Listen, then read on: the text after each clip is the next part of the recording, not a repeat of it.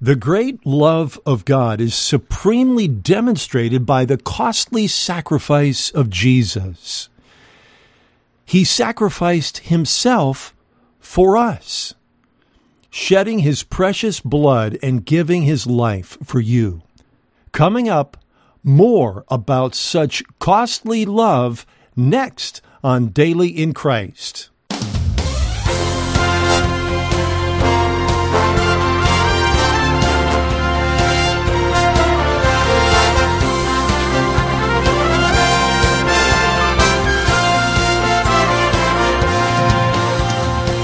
Welcome once again to the Daily in Christ podcast. I'm Mark Van Oos. The last two episodes, I've been sharing a message that I preached at my home church in March 2020 called Such Costly Love. Now, that message originally was going to be a message about the blood of Christ. But I was concerned, like so many times in modern Christianity, that this thing would turn into a focus on the blood instead of on the Savior.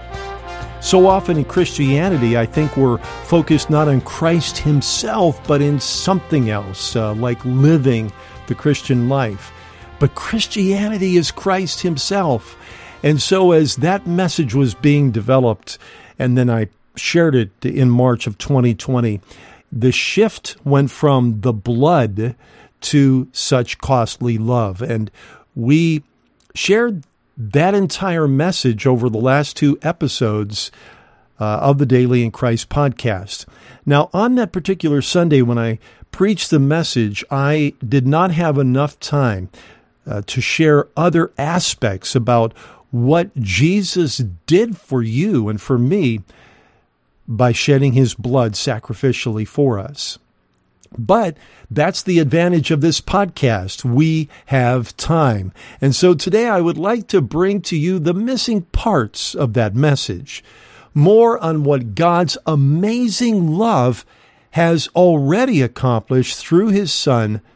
Indeed, such costly love. By the way, we will resume our ongoing series, More Than Conquerors in the Darkest of Times, next week. You see, the Lord has led me to pause that series to bring you this important three part series, Such Costly Love.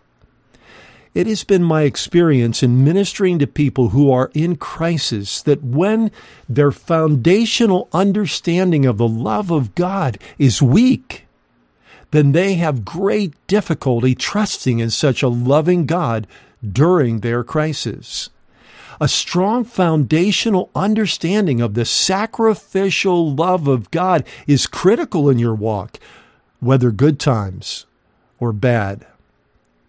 And now we bring you the rest of the message, the conclusion of such costly love. Jesus sacrificed himself shed his blood. And one of the reasons that the scripture gives us, and, and you know, there are many reasons why Jesus had to shed his blood, and thank God he did it for us. One of those reasons is for remission of sins. In Hebrews chapter 9, verse 22, it says this This is a very important principle in the Word of God and gives us great insight into why the Lord Jesus, as the Lamb of God, had to shed his blood for us. In Hebrews 9:22 it says without the shedding of blood there is no remission of sins. Now that word remission means the complete removal of sin. You may know that under the old covenant, the covenant of law, there was sacrifices of bulls and goats, but that sacrifice could not possibly be enough for us. Why? Because it was the sacrifice of animals.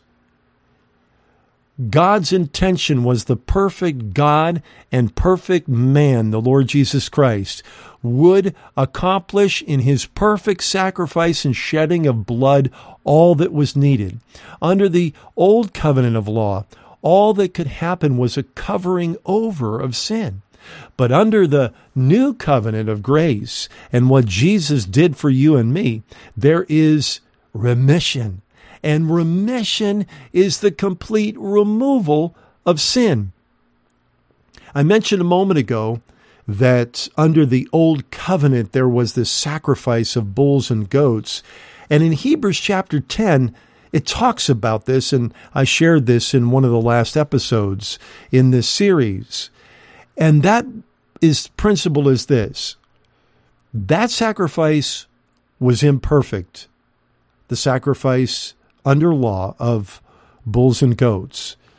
The sacrifice then was an imperfect sacrifice. And here's an important principle imperfect work produces imperfect results. Isn't that true? Imperfect work produces imperfect results.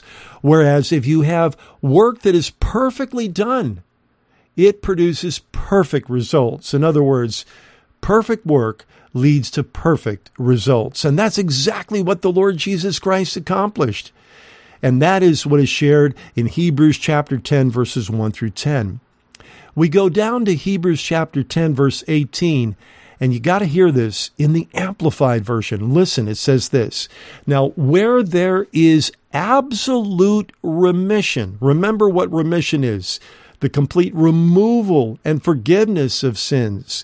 It says absolute remission, and the Amplified amplifies it as saying forgiveness and cancellation of the penalty of these sins and lawbreaking, there is no longer any offering made to atone for sin. In other words, you don't need another sacrifice.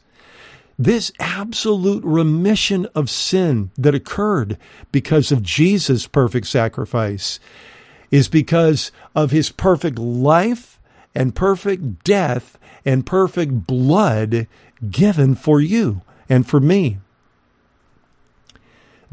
This is the whole context of Hebrews. Throughout the book of Hebrews, we see this context between the old covenant of law and its insufficiency, a comparison of the priesthood, for instance, under the covenant of law, which was imperfect because there was sinful men offering imperfect sacrifices.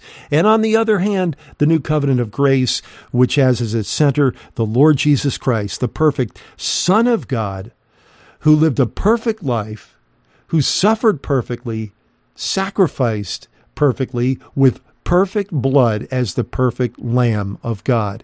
And the result of that, as we see here in Hebrews 10 18, is the absolute remission, the forgiveness and cancellation of the sins and the law breaking and what that does what that brings the soul that sins shall die, the Bible says. The Bible says, and after death, this is in Hebrews chapter 9, the judgment.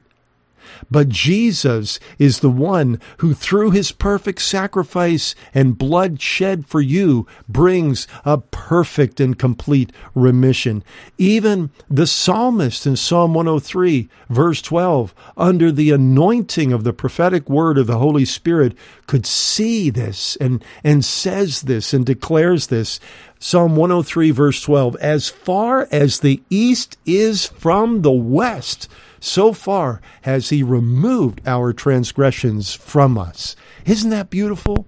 You know, there is north and south, and then there is east and west. You can go north and hit the pole, and you can go south and hit another pole, but you can go east and keep going and going, or west. That's how far he's removed our transgressions from us. And transgression speaks of that which has violated God's goodness and law.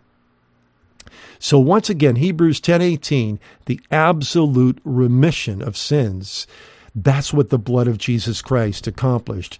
Another thing that Jesus, in sacrificing himself, giving his life, shedding his blood, brings about the blood of purification.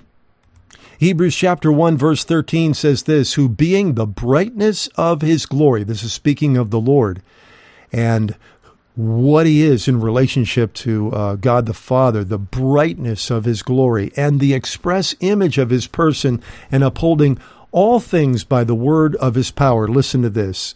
When he had by himself purged our sins, sat down at the right hand of the majesty on high. This idea of purging goes right hand in hand with the concept of remission of sin. You see, under the law, what we see is types and shadows. We saw that things were sprinkled with blood to be purified. The high priest, for instance, would enter one time a year, and only he could enter the Holy of Holies, and he never went without blood. And there was the sprinkling of blood, which represented the purification, and there was sprinkling on what was called the mercy seat. But again, that was a sacrifice of the blood of animals, bulls and goats. How could that be perfect? No way, it's imperfect. And guess what? They had to do it over and over and over again. But Jesus comes with his perfect blood, and that blood which he offered himself. Think about this. Jesus came as a high priest, and you realize priests bring offerings and sacrifices. The priest always came under the old covenant, not with his own blood, but with the blood of someone else, the blood of a bull or goat or a lamb. But Jesus, as the perfect high priest and perfect man, accomplishing all that was necessary because there was another man named Adam who rebelled against God and broke the commandment. And through Adam, it says in Romans chapter 5, that sin, death, and condemnation came into the entire human race. So there needed to be another human being, fully human. And yet, the beauty of God's incredible plan, the Lord Jesus Christ is both fully human Son of Man and fully divine Son of God. And He came and He sacrificed Himself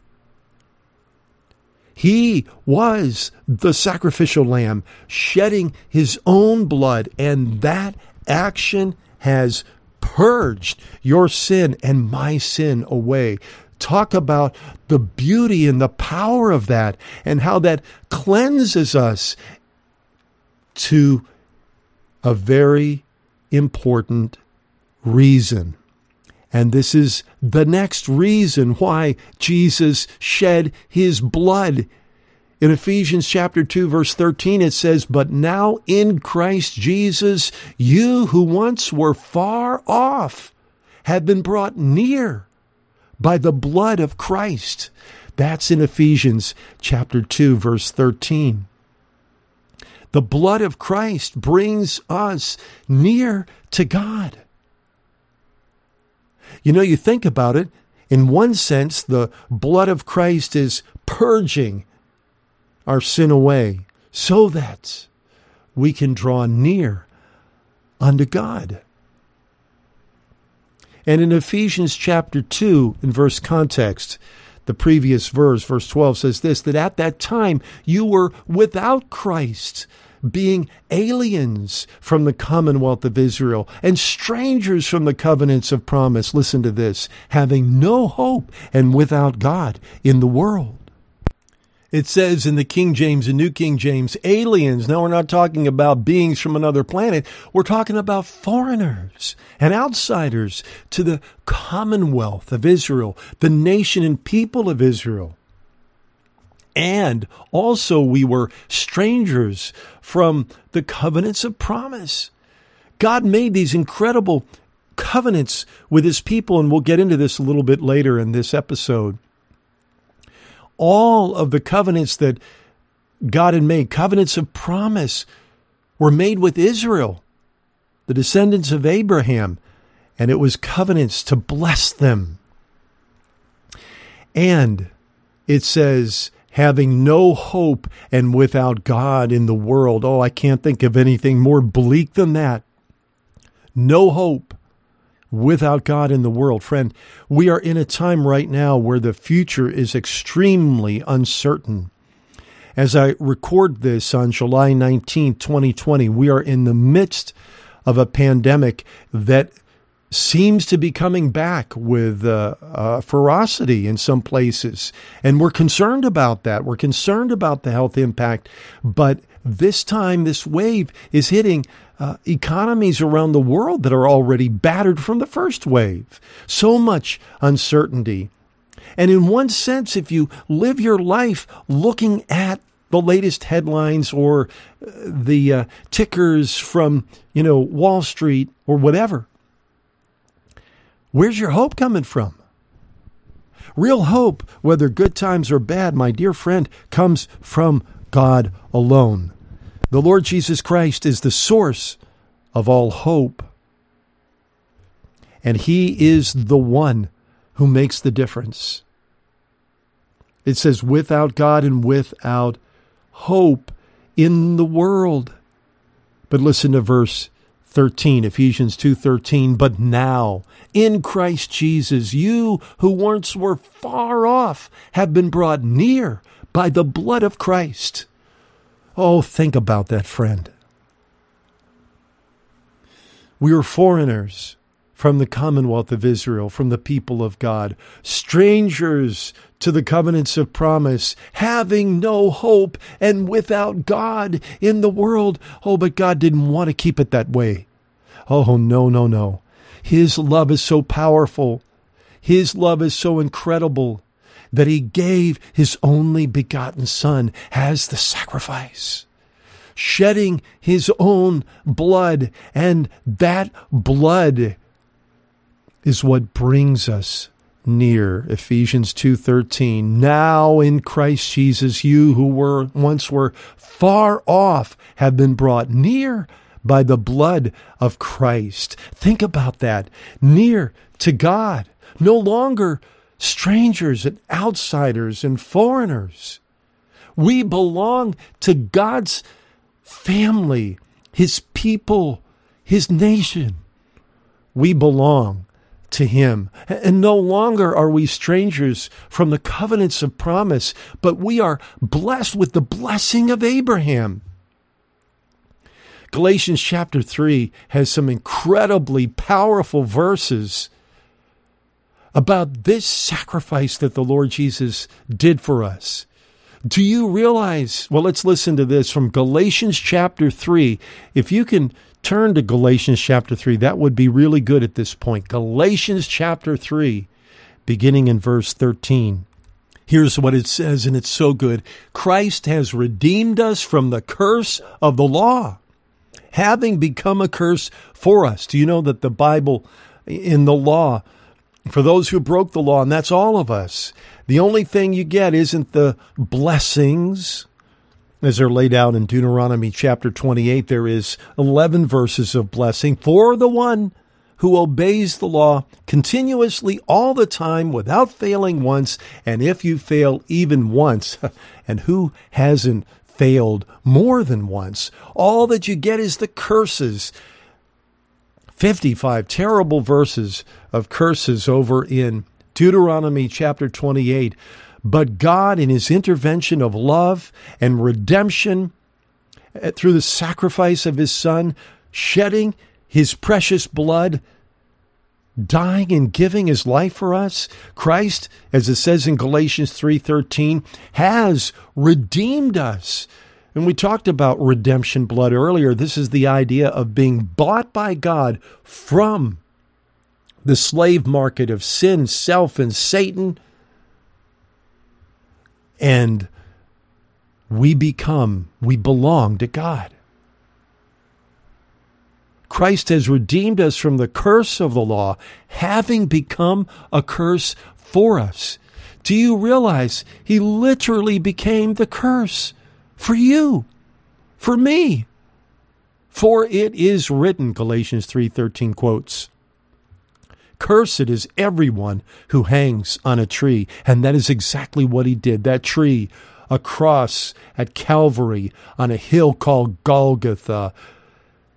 Listen to verse 14.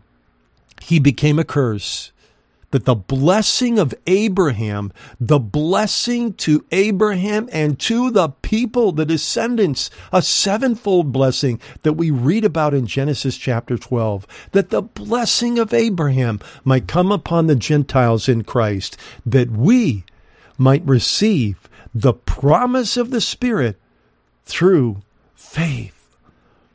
Oh, my dear friend, if you are born again in the Lord Jesus Christ, and I shared about that, how to become born again at the ending of the last episode, please listen to that. It's important if you missed it. And I trust, dear friend, that you are trusting in what Jesus did for you, not on what you do for God.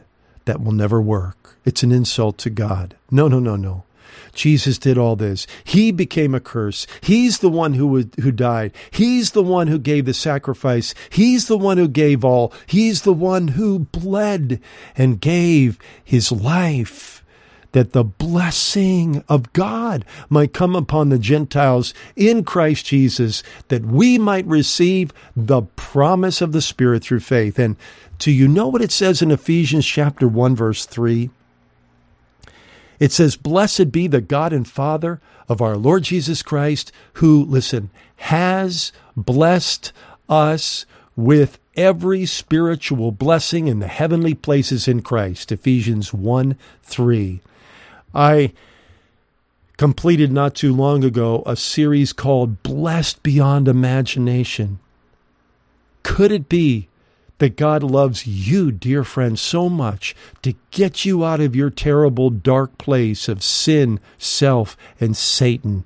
And through what Jesus Christ did for you, bring you near to himself, purging the sin, making you a new creature, and blessing you, blessing you indeed beyond imagination. We got to move on. There is, and I'm going to end with this one, and it's significant new covenant blood.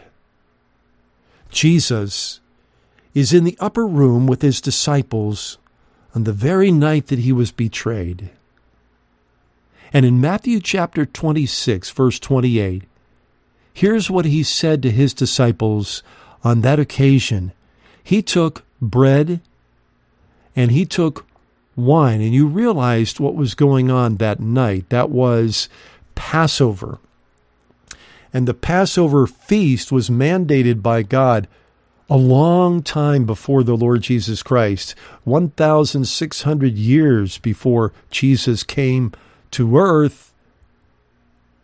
And that was God bringing the exodus of Israel, freeing them from Pharaoh to bring them into their own land. And there was the Passover lamb, the shedding of blood, and that protected them from the death angel. And I'm sure many of you are familiar with that particular account. And so, on this occasion, in what we call the Last Supper, they were actually celebrating this Passover feast that Israel had celebrated previous for 16 centuries beforehand. Ah, but there was something new that Jesus was bringing, and that was well, he started talking about the new covenant. And he says this For this is my blood. He took that chalice. My blood of the new covenant, which is shed for many for the remission of sins. Now, when Jesus said those words, he had not gone to the cross yet. He had not shed his blood.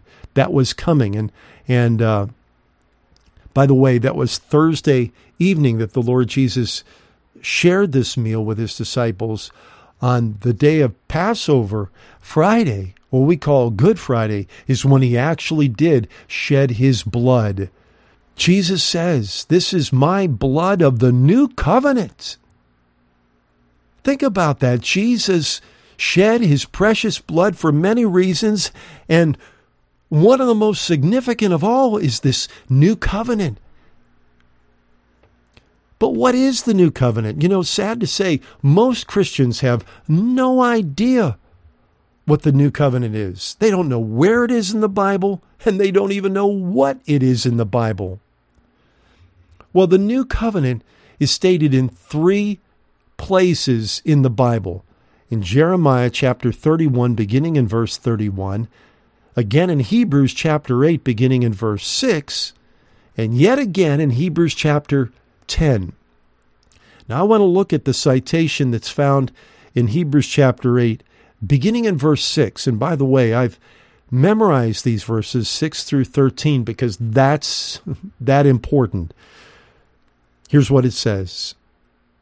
The new covenant as expressed in Hebrews chapter 8 beginning in verse 6 but now he, speaking of Jesus, has obtained a more excellent ministry, inasmuch as he is also mediator of a better covenant, which was established on better promises.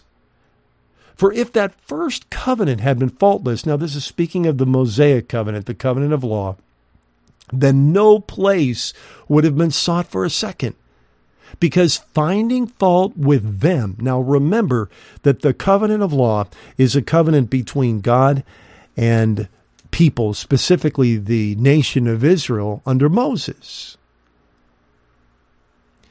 And that covenant wasn't faultless because he found fault with them. Remember what they did. God had no sooner given the covenant, and here they were committing crass idolatry, worshiping a golden calf.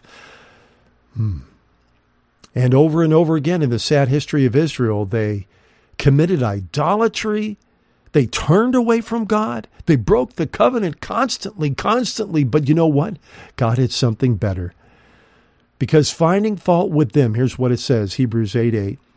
He says, Behold, the days are coming, says the Lord. And that is a quotation from the new covenant expressed in Jeremiah chapter 31, beginning in verse 31. So it quotes that, and it says, Behold, the days are coming, says the Lord, when I will make a new covenant with the house of Israel and with the house of Judah, not according to the covenant that I made with their fathers in the day when I took them by the hand to lead them out of the land of Egypt, because they did not continue in my covenant, and I disregarded them, says the Lord. You know, if the story were to end there, it would be awful. All of us have broken the law of God. All of us have committed transgression. All have sinned, as it says in Romans 3.23, and fallen short of the glory of God. And the only thing you and I deserve, dear friend, is punishment in keeping with such high treason against such a holy and good God. But listen to this. Verse 10.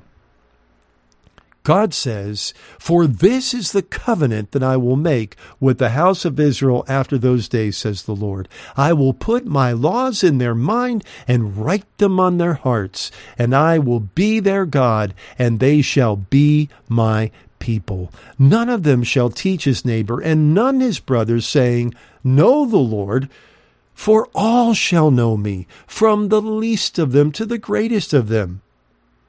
For I will be merciful to their unrighteousness and their sins and their lawless deeds I will remember no more.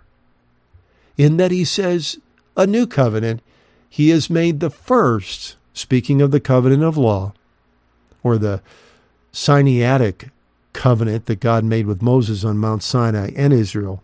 He has made the first obsolete. Now, what is becoming obsolete and growing old is ready to vanish away. By the way, remember that's in Jeremiah chapter 31. Jeremiah lived six centuries before the Lord Jesus came and sacrificed all. So, this was a prophecy of future things.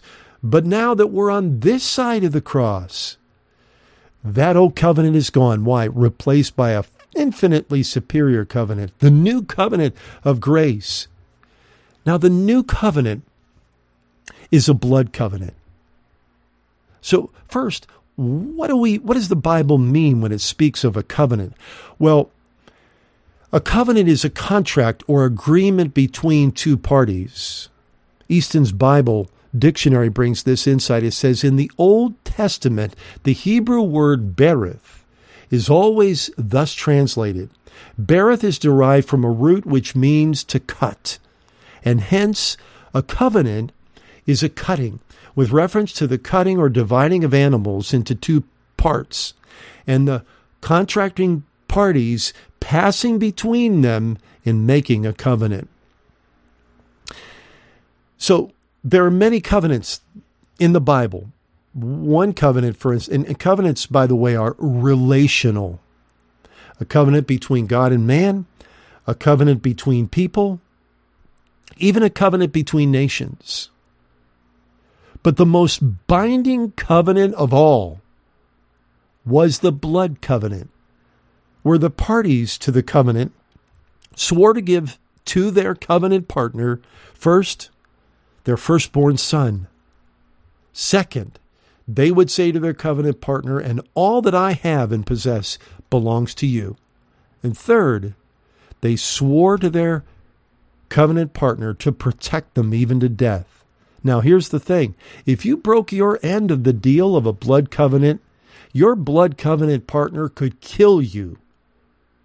Thus, the significance of blood. I can't think of anything more serious and yet more benefiting to most to both parties than the blood covenant.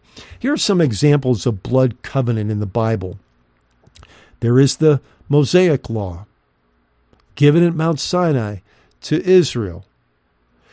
There was also a blood covenant that Jonathan and King David made with one another.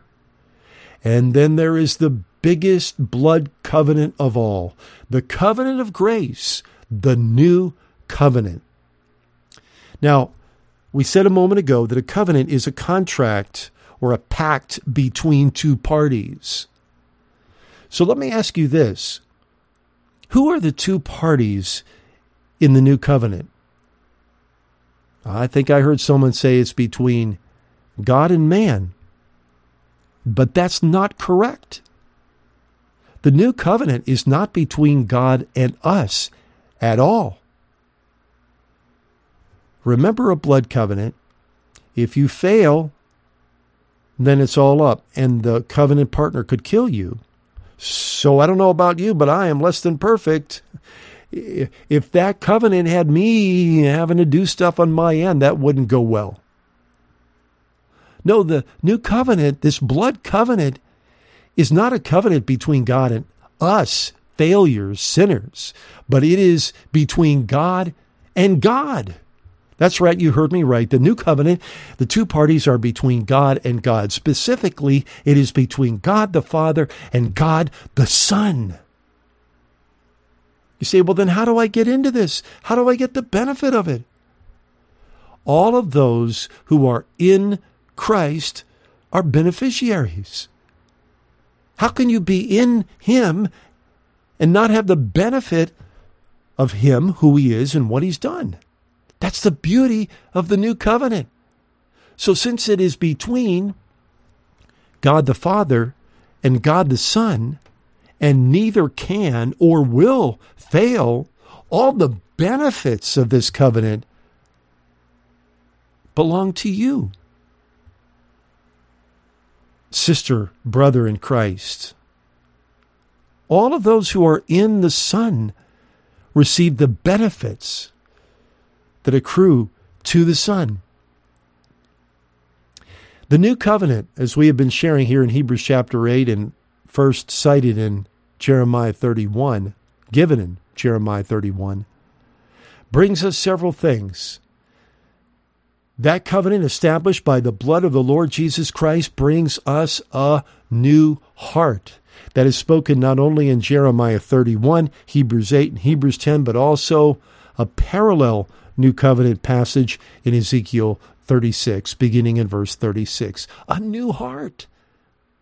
Because of the sinfulness of man, the Bible says that the heart is desperately wicked. Jeremiah chapter 17 talks about that. Who can know it? It says that it is a heart of stone. And so the first thing we need is a new heart. And this heart is not a heart of stone. It is not desperately wicked. This new heart is from God. It's a heart of flesh. It's alive. And it's a heart that is filled with the Holy Spirit. And now things change. Instead of the command which enacts the righteousness of God from the outside and makes the demand on us, now we have a new heart with the Holy Spirit dwelling within and fruitfulness in the Holy Spirit. That's the beauty of the new covenant. The second benefit that we receive, and oh, by the way, I could spend an entire series on the new covenant, so I, oh, I wish I had more time to get into these things. I don't. The second thing that the new covenant brings, that Jesus' blood made possible in the blood covenant, is that God becomes our God and we, his people. Listen to what it says here. It says this and they and I will be their God and they shall be my people. Oh, now we're no longer strangers and foreigners, as it says in Ephesians chapter 2, but brought near by the blood of Christ. We belong. Oh, that means so much to me. No matter where I am in this world, I am always near the family of God. What a blessing. I remember many years ago, I was at the National Religious Broadcasters Convention in Nashville, Tennessee, and I uh, was invited to be a guest at the International Luncheon. And seated next to me was a brother in the Lord from Turkey, and uh, he was a station manager of a Christian radio station in Turkey. Would you believe it? And here am I. I was sitting next to him, a station manager in the United States. And though we had never met each other before, instantly there was this family bond because we belong to the family of God. We belong to his people. We belong to his holy nation.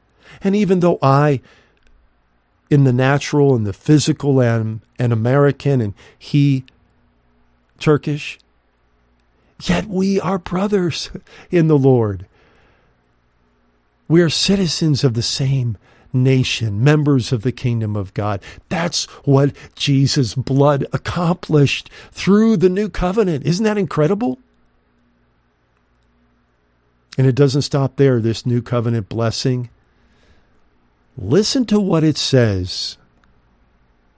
None of the people, Hebrews chapter 8, verse 11, none of them shall teach his neighbor and none his brothers, saying, Know the Lord so no longer is it a know about, but listen to this for all shall know me, from the least of them to the greatest of them. We're not talking about know about knowledge, we're talking about a knowing that is personal and relational, where we know God in an intimate and close way as a father and a child. I just love that one of the most precious things of all that Jesus accomplished through his perfect life and perfect sacrifice and perfect death through the new covenant is to make it possible for me and you to personally know God and to have a personal relationship with Him. For many years of my life, the first 21 years of my life, I was religious. I really did want to know God somehow, but it eluded me, and I realized I had not been born again. And so one night, October 3rd, 1981, I got down on my knees on my dorm room floor and I cried out to Jesus, my Savior, save me. And He did. And it was so incredible because that old stony heart was transformed into a brand new beating heart that the Holy Spirit could occupy. And suddenly, I could sense the Lord. And ever since then, it's been a beautiful thing knowing Him, having that personal relationship with Him. And then finally, the benefit of the new covenant instituted by the precious blood of the Lord Jesus Christ. Hebrews chapter 8, verse 12, God says, For I will be merciful to their unrighteousness and their lawless deeds I will remember no more. That speaks of the forgiveness, of the remission of sins, of the purging of sins. You see, that action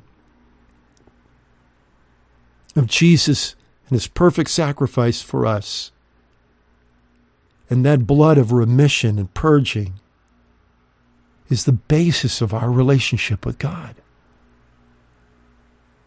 No longer is it a relationship hampered and ruined by our sin. It is a relationship where we're brought close because of what Jesus accomplished for me and you. And God says, I will be merciful to their unrighteousness and their sins and their lawless deeds. I will remember no more. Dear friend, that blood of Jesus, such costly love, instituted this wonderful, blessed new covenant of grace. Let's pray.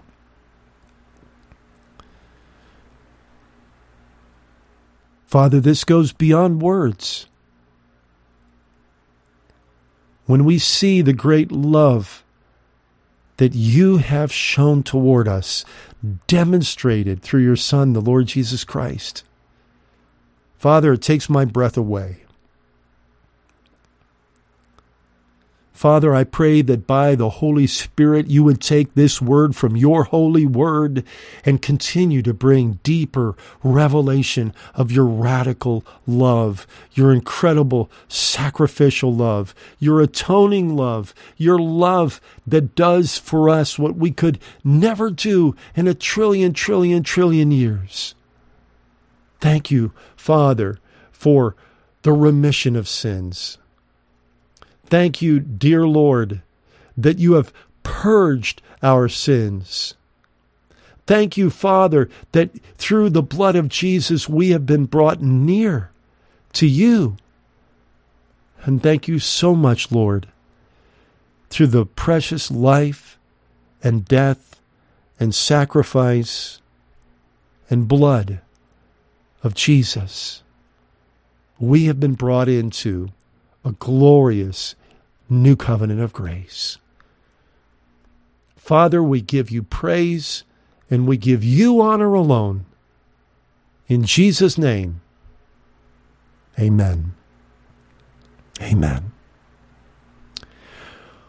Well, as I said at the start of this episode, we will be returning to our series, More Than Conquerors in the Darkest of Times. That'll be next episode.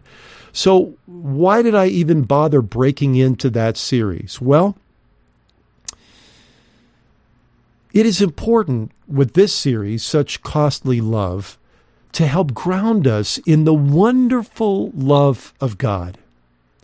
And nothing, I mean nothing, can give you or me greater stability than that.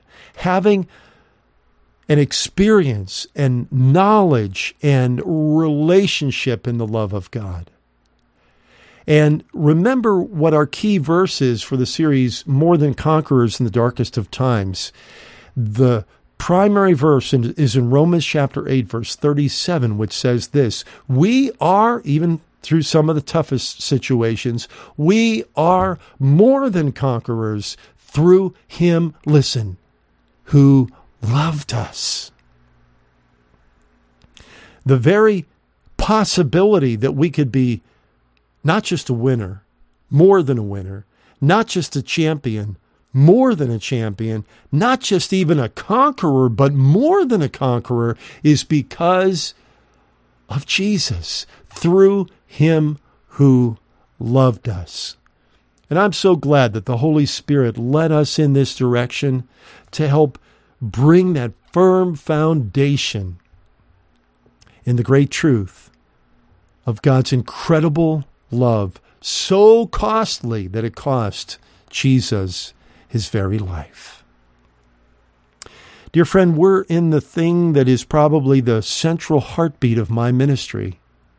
My passion is that Christians and non Christians around the world would know this wonderful God of love, of great grace, and the Son, Jesus, who did this for us. One important part of this ministry is our ministry website, which is dailyinchrist.org. And there you can find a wealth of articles. Uh, these are writings the Lord has given to me and I have shared through that platform. We also have every single episode of the Daily in Christ podcast. Do you know that during this month of July 2020, we are celebrating 10 years of the Daily in Christ podcast. It was on July 10th, 2010, that we launched this podcast. And uh, we're so privileged to bring you this ministry, and many are being touched around the world. Soon, we're going to also have the opportunity for you to be able to give financially toward this ministry. My passion is that all of it would be without charge because there are people who can't afford to pay something to get uh, a teaching series through these recordings. Uh, but there is a cost. And uh, people who support our ministry are the ones that help underwrite that cost. And uh, if you would like to help out in that way, or if you have a prayer request, I want to encourage you to stop by our contact page at our ministry website, dailyinchrist.org. And right up at the top where the menus are, you'll see contact. You can fill out the form, let me know um, your prayer request, or, or let me know that you want to support. That information about support is coming very soon. You know, dear friend, I want to thank you for listening to the Daily in Christ podcast. If you appreciate it and what this ministry has to share, especially in this important time, please share it with others. That's the Daily in Christ podcast and the Daily in Christ website at dailyInChrist.org. I'm Mark Van Oos reminding you once again of what it says in Psalm 34, verse 8. Oh, taste and see that the Lord is good. Blessed is the man who trusts in him.